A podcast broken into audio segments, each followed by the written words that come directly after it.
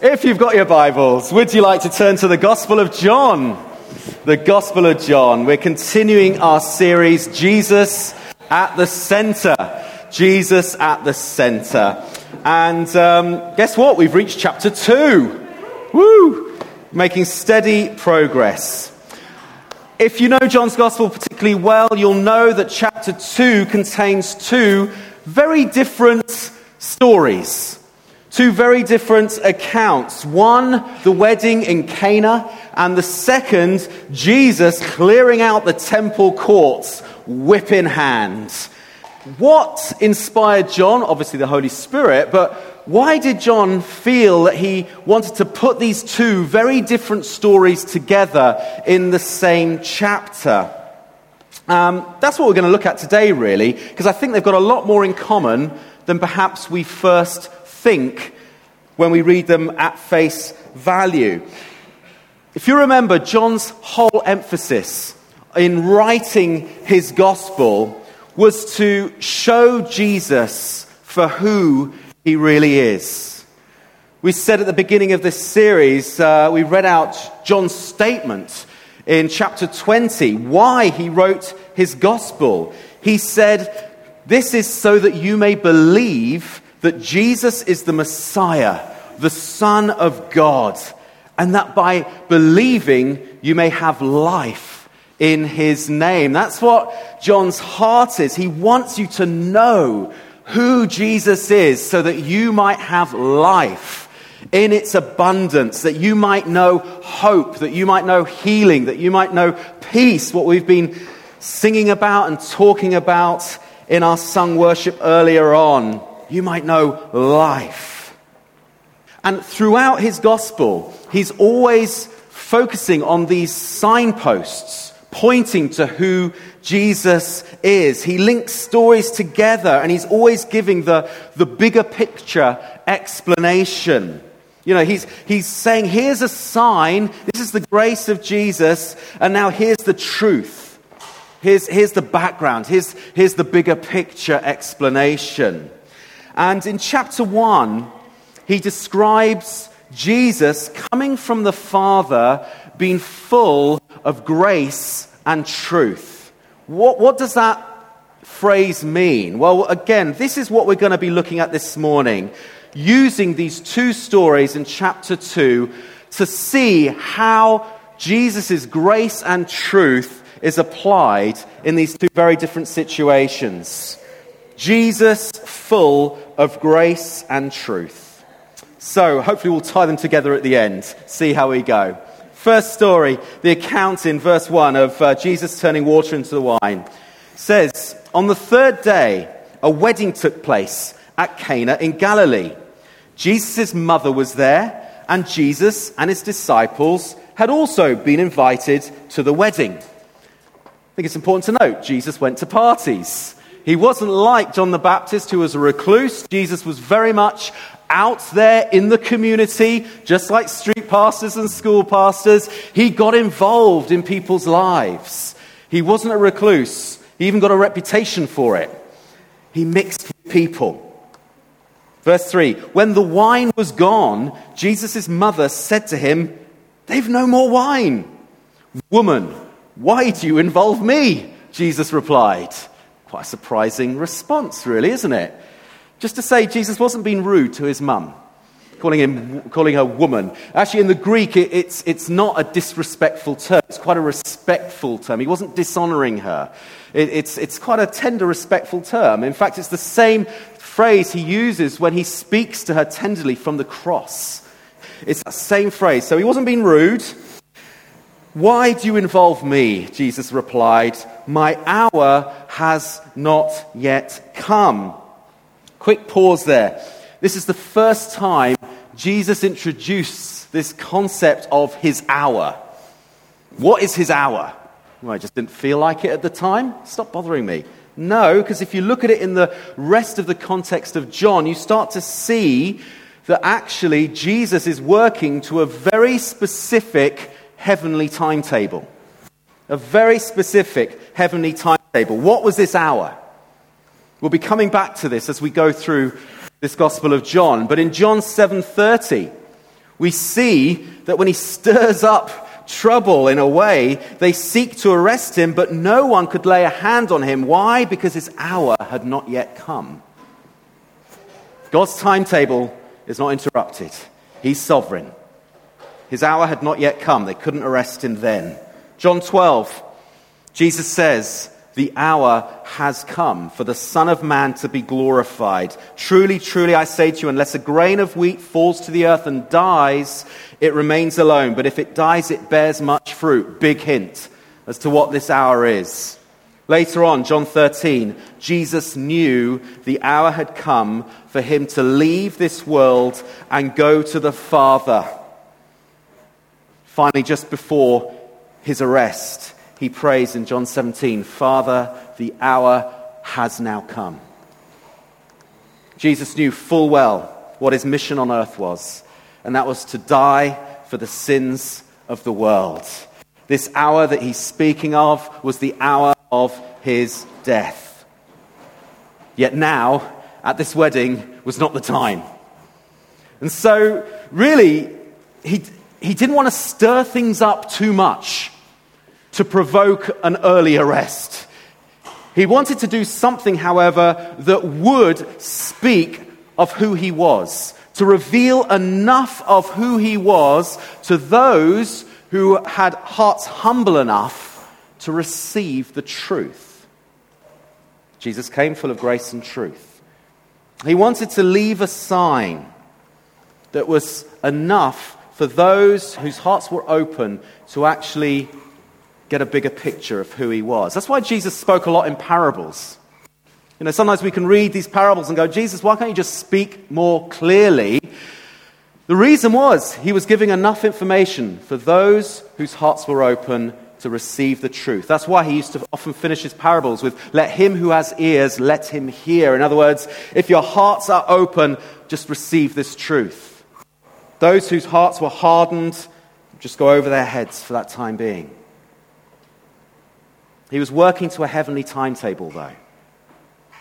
You know what? God still works to a heavenly timetable. Maybe there's some people this morning who need to know that afresh. God's timing is perfect. Galatians 4 4 says, When the fullness of time had come, God sent forth his Son. Jesus was born at exactly the right moment, stars aligned all the prophecies coming into line.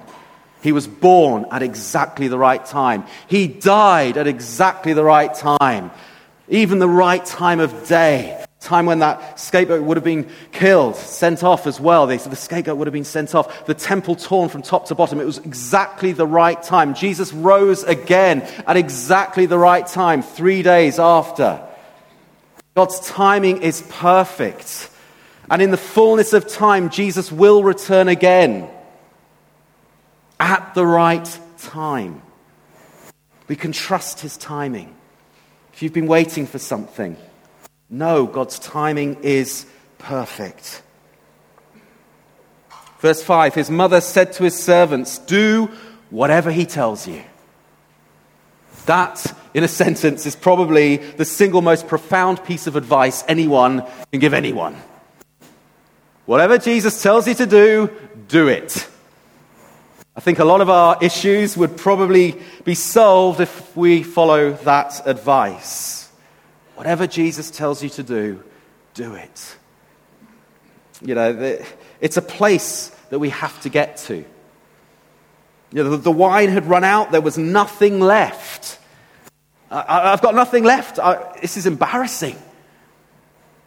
And yet, I believe God allows us to go through those times so that we literally have no other choice but to throw ourselves onto His grace and His sufficiency. Total reliance on Him, total reliance in His Spirit. We, we need to be aware of our own inadequacies before we can fully embrace His total sufficiency. Are you aware? Are you living in that reality that actually in ourselves we've got nothing to give? But in Jesus, we have his total sufficiency. It's a place we must never move from. We so often move back into our own self sufficiency. God's saying, no, no, don't leave that place. Be totally reliant on me. That's, that's when our potential embarrassments can turn into His empowering. When we acknowledge, actually, I've got nothing to give. Jesus, it's all down to you. Mary knew enough about her son to be able to trust him totally. Do whatever he tells you. Verse 6 Nearby stood six stone water jars, the kinds used by the Jews for ceremonial washing, each holding from 80 to 120 litres. That's a, that's a lot of wine. 800 bottles, if you're good at maths. Jesus said to the servants, Fill the jars with water. So they filled them to the brim. Then he told them, Now draw some out and take it to the master of the banquet. And if you don't know the story, the, the, servants drew out the wine, took it to the master of the banquet, and he says, This is the best wine ever. Most people just save all the, the rubbish to the end when people have had a bit too much and won't notice the difference. You've saved the best till last. An incredible story of God's grace. His undeserved, this undeserved favor on what were probably his mum's close friends. We knew Jesus didn't come from a wealthy family. Very likely his, his mother's friends were not wealthy either. What a disgrace, though, to run out of wine at a Jewish wedding, which used to last for a week. It would have been such fuel for gossip. And yet he came through and saved them from a great disgrace. But you know what? John tells us that this is more than just a story of God's grace, it's also a sign. It's pointing to something. It's pointing to something. In verse 11, it says, What Jesus did here in Cana of Galilee was the first of the signs, he uses that very specific word, sign, through which he revealed his glory, and the disciples believed in him. Jesus was pointing to the truth of who he was through this sign. And, and, I, think you do have to be careful not to read too much symbolism into biblical accounts. Um, you know, so that almost the historical context is removed. We have to be careful that we keep it in its historical context. But John is, is very good at, at explaining the bigger picture, the meanings behind it as well. And I really believe point, Jesus was pointing to something very significant when he chose six empty vessels that John adds were the type used for ceremonial cleansing. I think Jesus was pointing to something greater than just look what I can do, look at my power. He was pointing to his very mission on why he came. You see, the Jews had very strict cleansing rituals. They were constantly having to wash their hands and bathe, depending on times of year and ceremonies and what they touched and what they did, to make them acceptable to God. In fact, we know that most Jews didn't feel the need or think they needed to get baptized, to go through the, the baptism of repentance, because they thought, well, our cleansing rituals are enough. And so it was a real hindrance to them. And so Jesus was making, I believe, a, a subtle but very powerful statement that although those vessels were originally designed to offer an outer temporal cleansing, what Jesus would offer would be a deep, permanent, internal cleansing. He replaced this outer water that washed the outer body with wine that they took into themselves. So we know Jesus often symbolized his blood with wine, communion. His hands that holds up this cup. Says, This cup is the cup of the new covenant in my blood. What was he saying? He's saying only his blood shed on the cross can truly cleanse someone from the inside out. And you know what? This is a cleansing that will never run out. It will never run out. So, time is coming when there'll be an internal cleansing. Jesus will usher in a new covenant. Better than all the ceremonial laws, a covenant that will cover once and for all all our sin and inadequacy and emptiness. 1 John 1:17 The blood of Jesus purifies or cleanses us from all our sin. A total cleansing. So although this, this miracle was pretty subtle, only his disciples and, and the servants really knew what had gone on. Actually, he was making, I believe, a massive statement about himself and his mission. That actually, one day, gone will be all those daily sacrifices. Gone will be all the ritual cleansing. He was creating a completely new temple, his body. It's a massive statement. And that's why I believe John then fast forwards six months and takes us straight to the temple in Jerusalem. So let's go there next. You see, this was Herod's temple. It was an incredible temple. It was awesome. It was one of the greatest structures of the time. And even today, although it's been destroyed, you still get that wailing wall. It, it, looks immense. It is impressive. But this was the second temple. The first temple, you remember, was built by Solomon. It was uh, subsequently destroyed in 586 BC when God's hand lifted off Israel due to their disobedience and rebellion when they got taken into captivity. And after captivity, it was then, it began to be rebuilt. Remember when we went through that series on Nehemiah? In Nehemiah and Ezra's day, the temple was, was, was, began to be rebuilt. They completed the wall under Nehemiah. And yet, a lot of people wept because what they'd rebuilt was just a pale shadow of, of Solomon's temple. And yet, years later, when Herod came to influence and power, he started a massive reconstruction program around 20 BC that ended up with a place looking like that. Incredible. To be honest, it had more to do with his own pride and uh, kind of gaining favor with the people than it had anything to do with God. God had long since left the building, his presence had long since left. So it's into this temple that Jesus comes. He, he came several times, we know, as a boy, uh, good Jewish boy, fulfilling the law. And yet, this was probably his first recorded visit as an adult. And what he saw grieved his heart. Because rather than a place that honored God, he just saw extortion and profiteering, crooks profiteering at the cost of the very poorest. And the tragic thing was, this was happening in the courts of the Gentiles. This was the outer courts.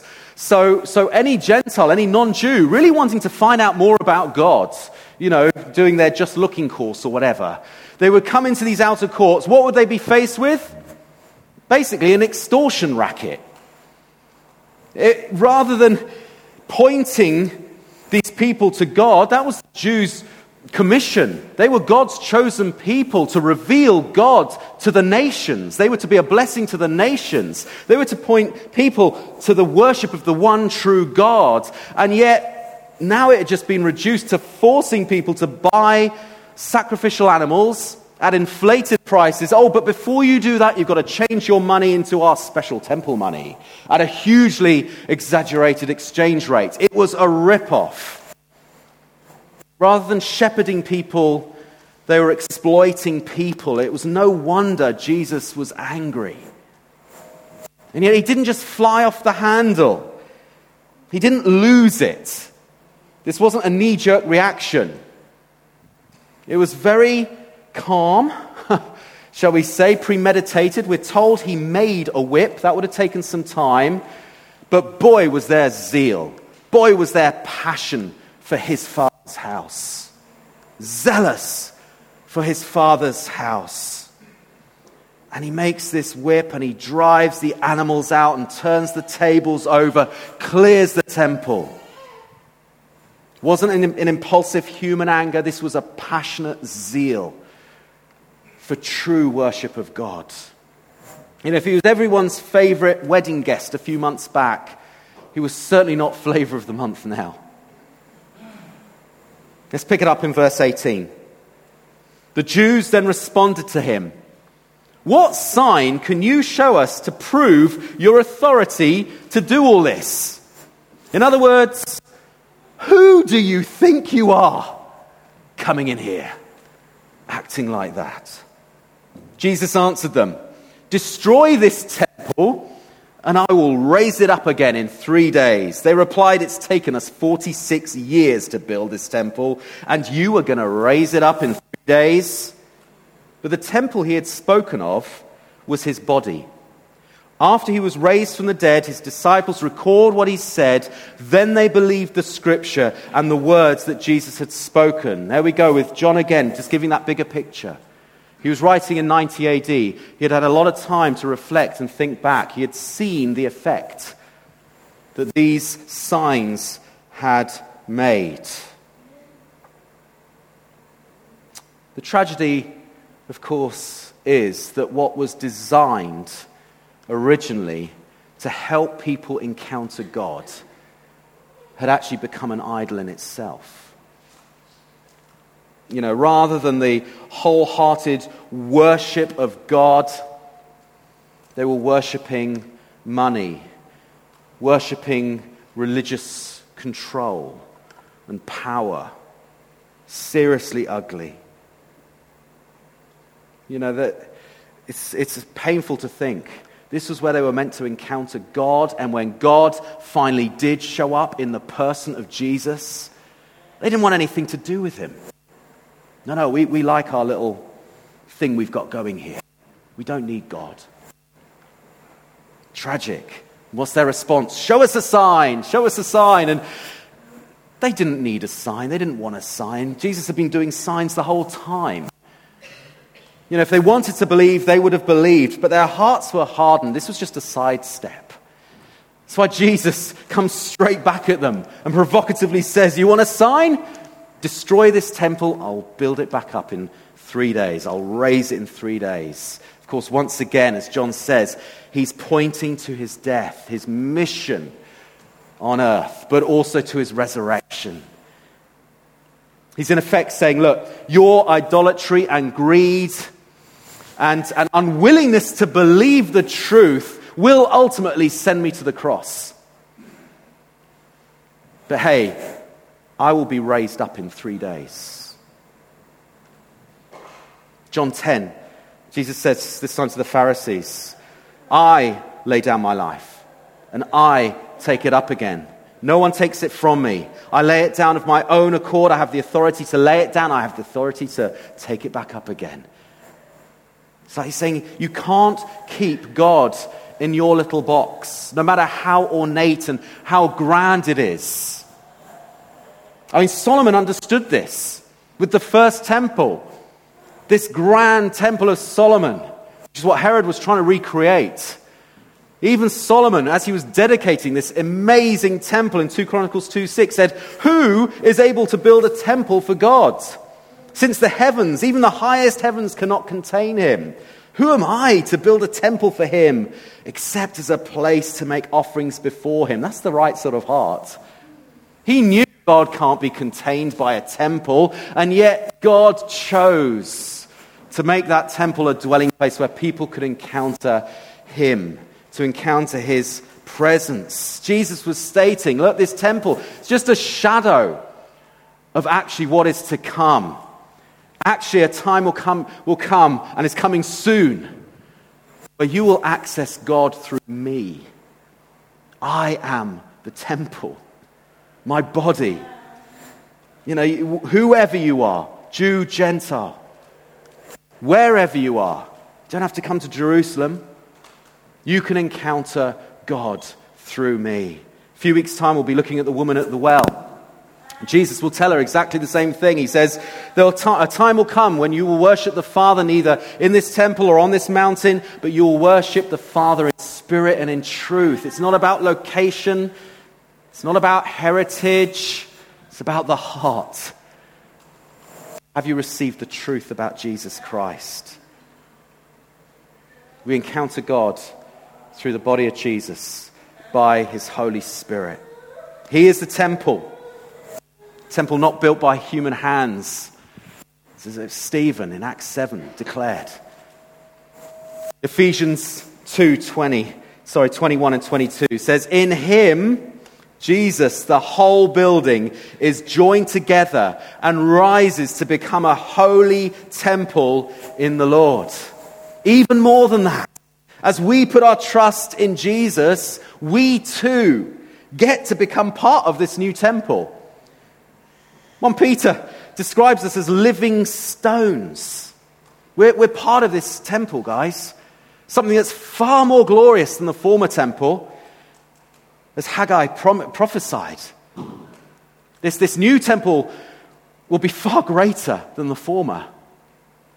Ephesians 2:22 goes on to say, "In him you too are being built together to become a dwelling in which God lives by his spirit." Isn't that just get your heads around that for a moment.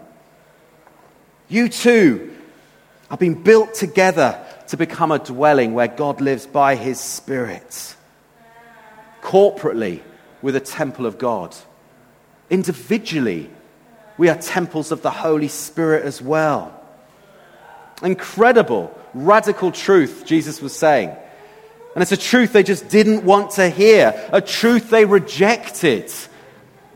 And ultimately, a truth that took Jesus to the cross. And yet, while Jesus did rise three days later, that wonderful grand temple that they had all their pride in, that they were desperate to keep hold of, was destroyed in AD 70, never to be rebuilt.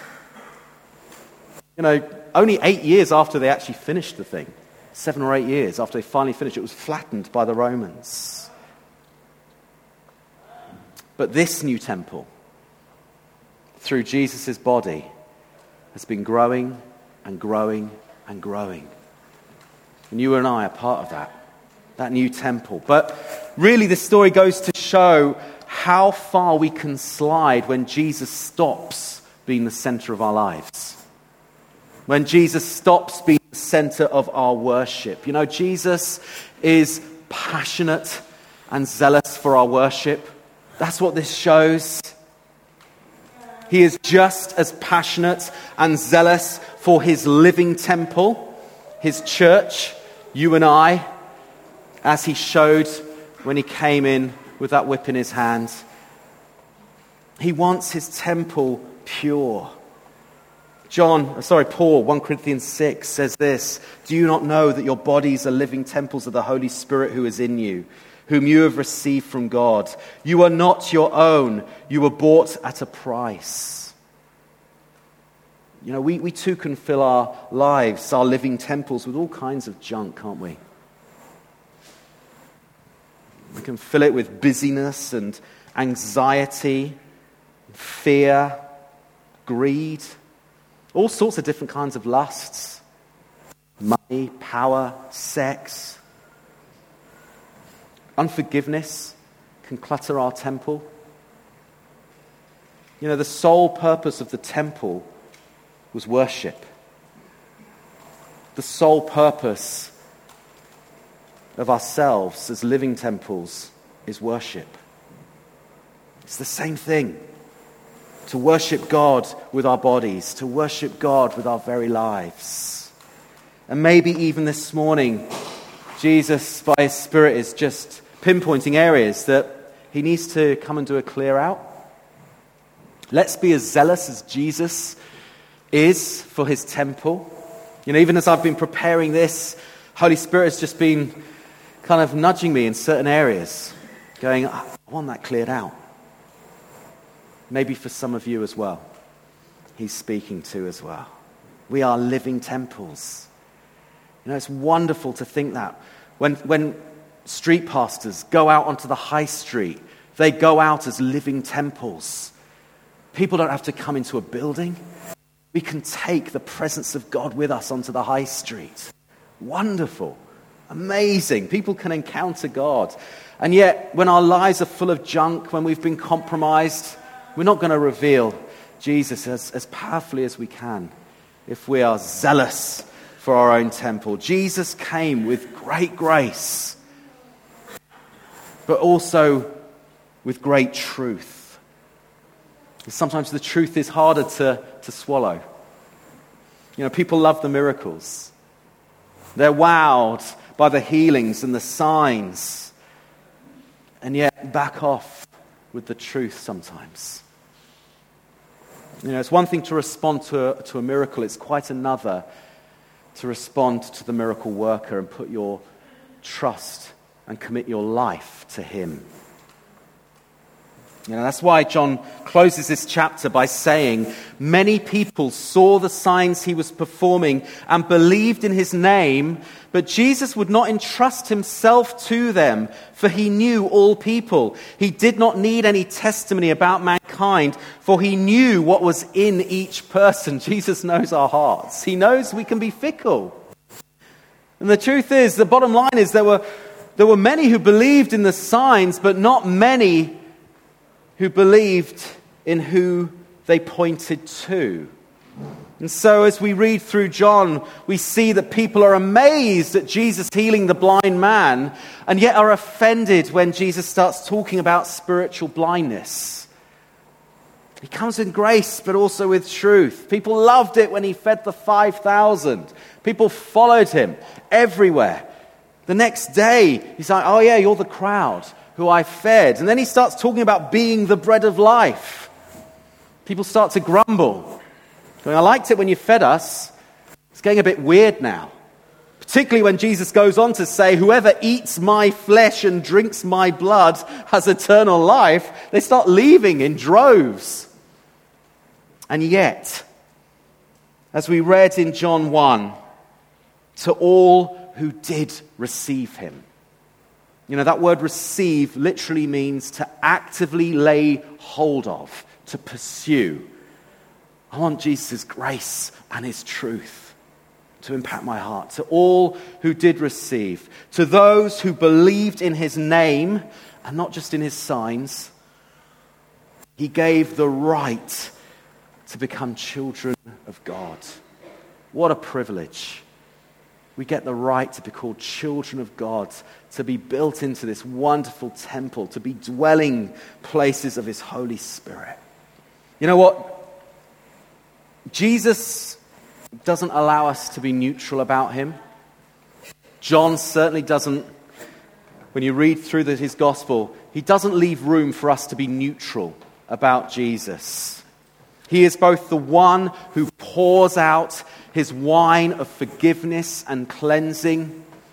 He is also the one who comes, whip in hand, zealous for pure worship.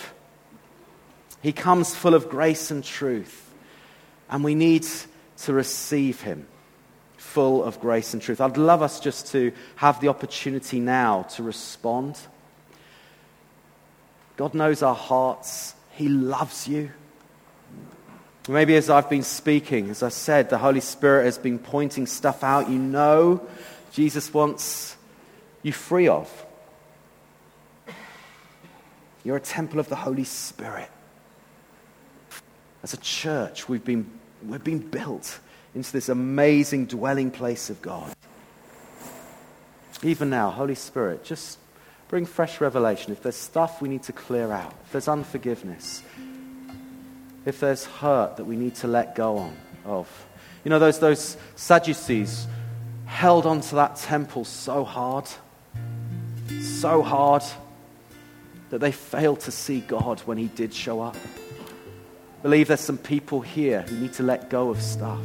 It Might even be stuff that's good but it's become a bit of an idol in your life. You know, Jesus wants all of you. He's zealous for you.